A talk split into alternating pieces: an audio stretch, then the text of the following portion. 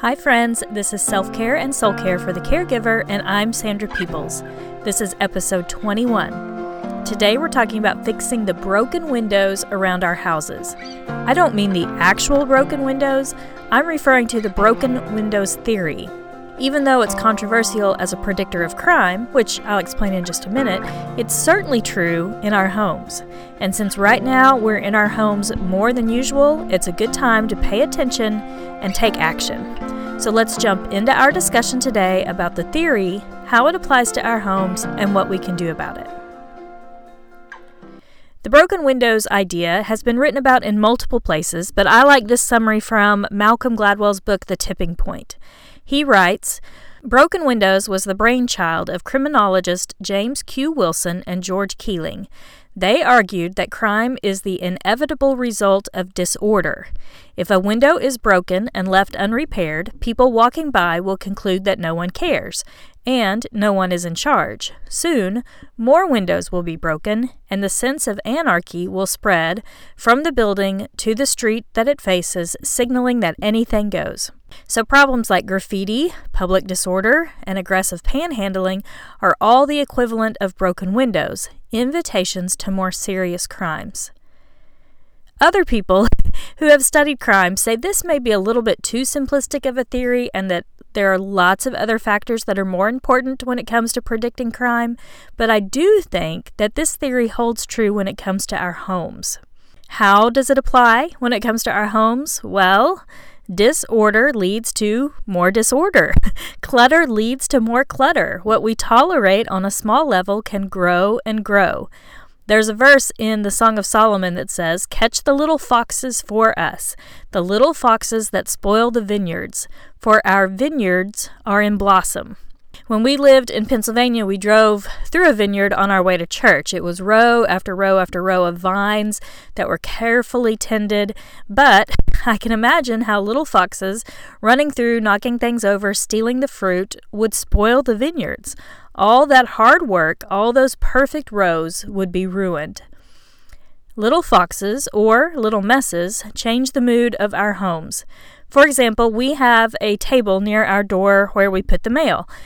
But because there's already a layer of mail there, I don't think twice about putting other things on top of it. When I'm coming in the door with my hands full, I set it all down right there, usually without a plan to deal with it later.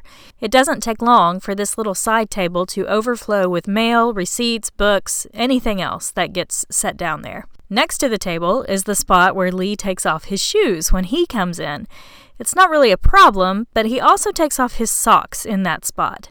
And one pair of socks left there leads to two pairs of socks left there, which by the end of the week leads to five pairs of socks. These spots usually get cleaned up when we have people over, but right now we aren't having people over. So the piles just grow and grow. It's a broken window, a spot of clutter that we tolerate that can sometimes lead to even more disorder. The funny thing about spots like this is they don't take long to clean up, but we still walk right by them, not taking the few minutes required to make it right. As I thought about this topic, I paid attention to the areas of clutter around my house that are acting as kind of broken windows. In our bedroom, the top of my dresser is a big one. There's a layer of stuff on top of a layer of dust. We also have a spot in our kitchen that's kind of a catch-all, and it's a magnet for piles. I usually clean it off, again, when people come over, but nobody has come over in 6 weeks, so it just keeps piling up. My desk area is also a pretty big mess right now. Before all of the coronavirus stuff happened, I was preparing for speaking events this spring, so I ordered extra books, made sure I had enough t-shirts, everything that I needed. Well, now all of that is sitting around in piles around my desk, along with what I usually travel with to decorate my table when I speak. My dad was cleaning out their garage recently and gave me a storage bin with wheels that will be the perfect container for all my stuff, but it's just sitting on the floor next to all the piles of stuff, waiting for me to put it all in there.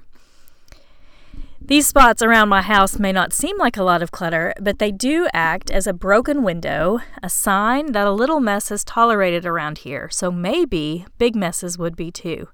But this week I have a plan. I'm going to attack one area each day until they are clean and organized. A couple of them, like the table next to the door and my dresser, won't take much time at all. I could probably get the table done during a commercial break while I'm watching a Food Network show. The spot in my kitchen could be picked up while dinner is in the oven one night. And sure, my office is going to take the longest, but the payoff will also be the highest. I'll feel more at ease when I'm in my office getting my to-do list done when the environment around me is a little calmer. So, what broken windows do you see as you walk through your house and your yard? Are there overflowing toy bins? Is there a pile of sheets or towels that never make it into the cabinet? Are there dirty clothes next to the bin instead of actually in it? Side note, I don't even understand how that happens. Do my family members try to put it in the bin and they just miss and they think that's close enough? I don't get it. But I do want you to join me this week as we tackle all of these broken windows around our house, all of these little piles of disorder that we've kind of just let go. I'll show you before and after pictures on Instagram and in our Self-Care for the Special Needs Mom Facebook group. I'll cheer you on as we both make progress. We'll feel better because we are spending so much extra time at home, and our families will feel better too. So let's pray together as we wrap up today's episode. God, we thank you for our homes and all the things that fill our homes. You give us the gift of creativity, and we use that gift to make our homes purposeful and beautiful. We appreciate our homes even more right now since we are spending so much time in them. But just as little foxes spoil the vineyard, little messes can take over. As we are on the lookout this week for those messes and take time to clean them up, help us to do so with grateful hearts. Let this be an expression of the love we have for our families. In Jesus' name we pray. Amen. Thanks for spending time with me again this week. I'm so thankful for each time you hit play. As a special offer to celebrate Mother's Day, which is just a couple weeks away, you can get all the t-shirts I have available with free shipping. While supplies last, you can get the dark gray one that says Choose to Include for $10. The one that goes along with my book that says Unexpected Journey, Unexpected Blessings for $15, and the new Monday uniform shirt for $18. I'll get them ready as soon as your order comes through, and I'll socially distance at the post office to send them your way. You can see pictures of all the shirts and see the sizes available on my website in the show notes for this episode. Just head to sandrapeoples.com/thepodcast. All right, friends, that's it for today. Know that I'm praying for you during this season, that you'll take care of yourself so you're able to care for the loved ones who rely on you. I'll meet you back here next Monday.